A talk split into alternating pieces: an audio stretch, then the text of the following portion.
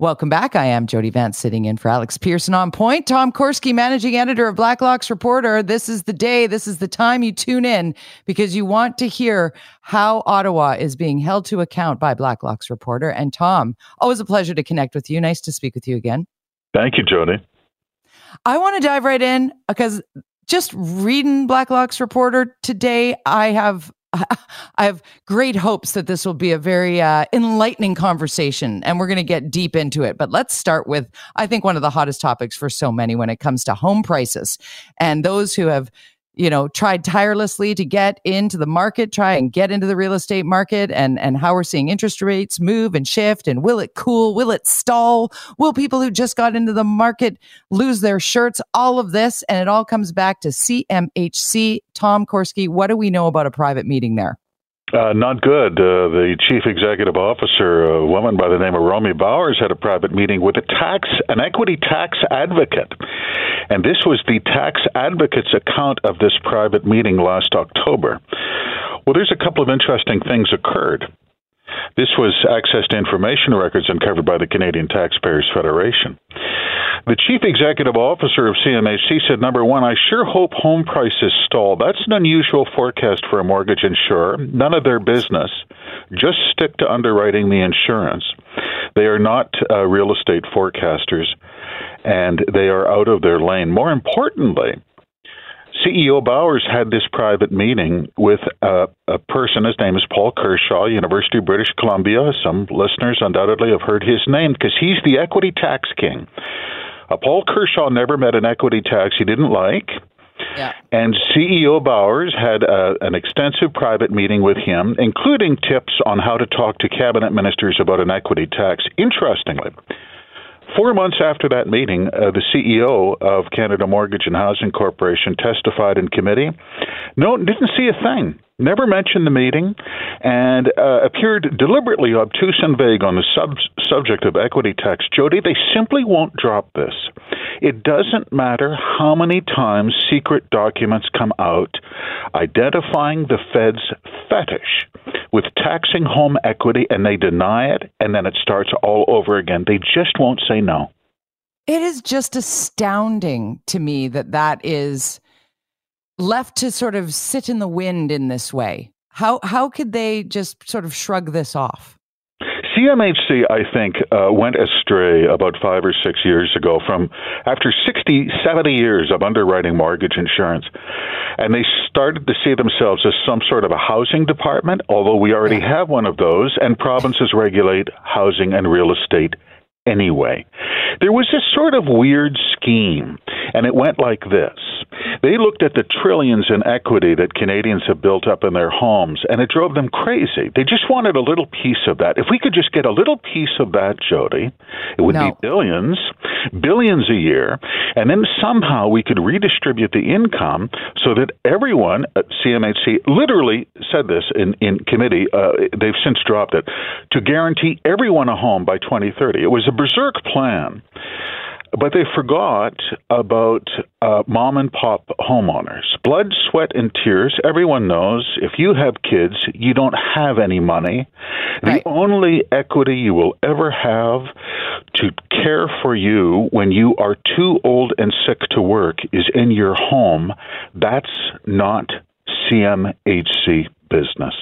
Correct. Berserk is the perfect word for that. It it I can feel our listeners joining us with being hot under the collar at the idea that the blood, sweat, and tears, like you said, the vacations that weren't taken, the the corners that were cut, the things that were trimmed from the family budget that led to home ownership for so many millions of Canadians might just be, as you said, shared amongst. There are many people who are very willing to share by way of paying their full amount of their taxes uh, to make sure that fellow citizens are supported who need it.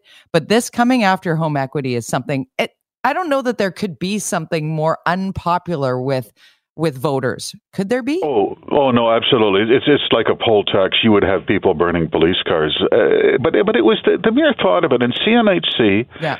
has been has been chewing that rag for now. Uh, it's coming up on three, four years that somehow they had stumbled across the answer. They were going to unlock all that hidden wealth that uh, mom and pop are going to w- blow on their children's education and then groceries.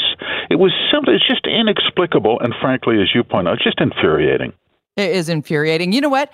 Uh, instead of the, the the CMHC managing that uh, by way of uh, the equity in in the homes of Canadian hardworking Canadians, oh, I thought I thought legalized uh, marijuana. I thought that that the the mm. pot dispensaries were going to be the answer to uh, to all our taxation needs.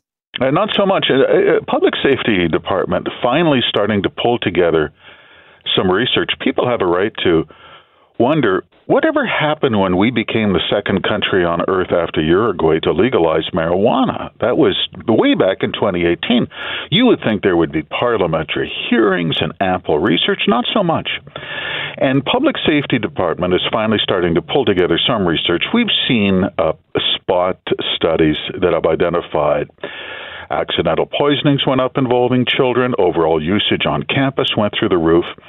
And this is the department confirming that drug dealers, black market dealers, organized crime, basically went online after yeah. marijuana was legalized, and they are competing toe to toe with licensed legal online retailers, and according to the department, sell more cannabis kilogram per kilogram than legal dealers. And the irony is, Jody, we knew in access to information records in the day, the Department of Justice knew that exactly that was going to happen. Legalization does not drive black marketeers out of the pot business because that's why it's called organized crime. They're actually pretty good at it.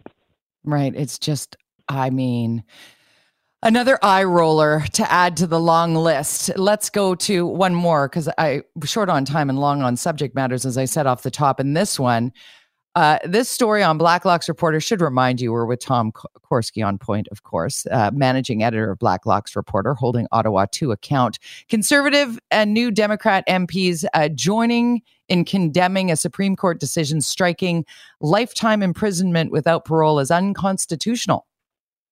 Yeah, you can't find, in fact, uh, you, you can include Bloc and the Liberal MPs. You can't find any MP who thought that ruling was a good idea.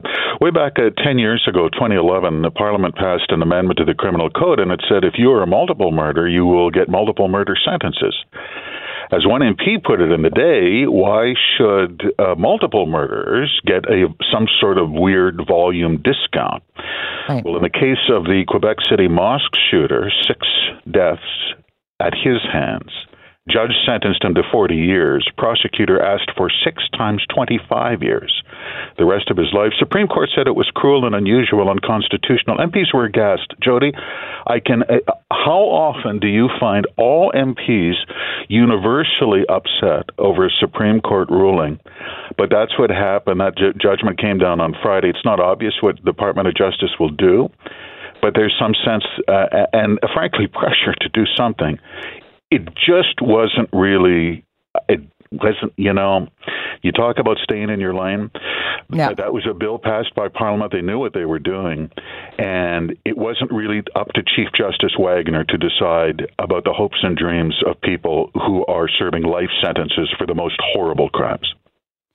Our criminal code needs uh needs some revamping clearly in the way of of of reflecting where we are as a society and what we are seeing more and more of, sadly, when it comes to incredibly horrific violent crime. It's not just happening elsewhere, it's happening here. And, and we need to be the Canada we think we should be, as opposed to uh, maybe putting the perpetrators first, because I really don't know that you use the example of the mosque uh, murders.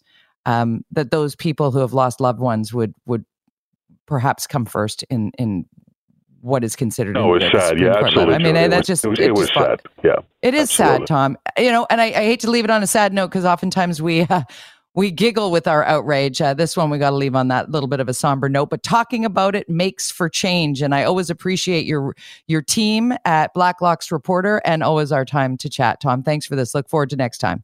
Thank you kindly, Jody. That is Tom Korski. As I said, he is the managing editor of Blacklock's Reporter. We pause now, and on the other side, we're going to get into HR. Do you trust your HR department? What's changed? when it comes to human resources. We're going to dive into that with a specialist in that field. Debbie Carew joins us right after this on point. I'm Jody Vance.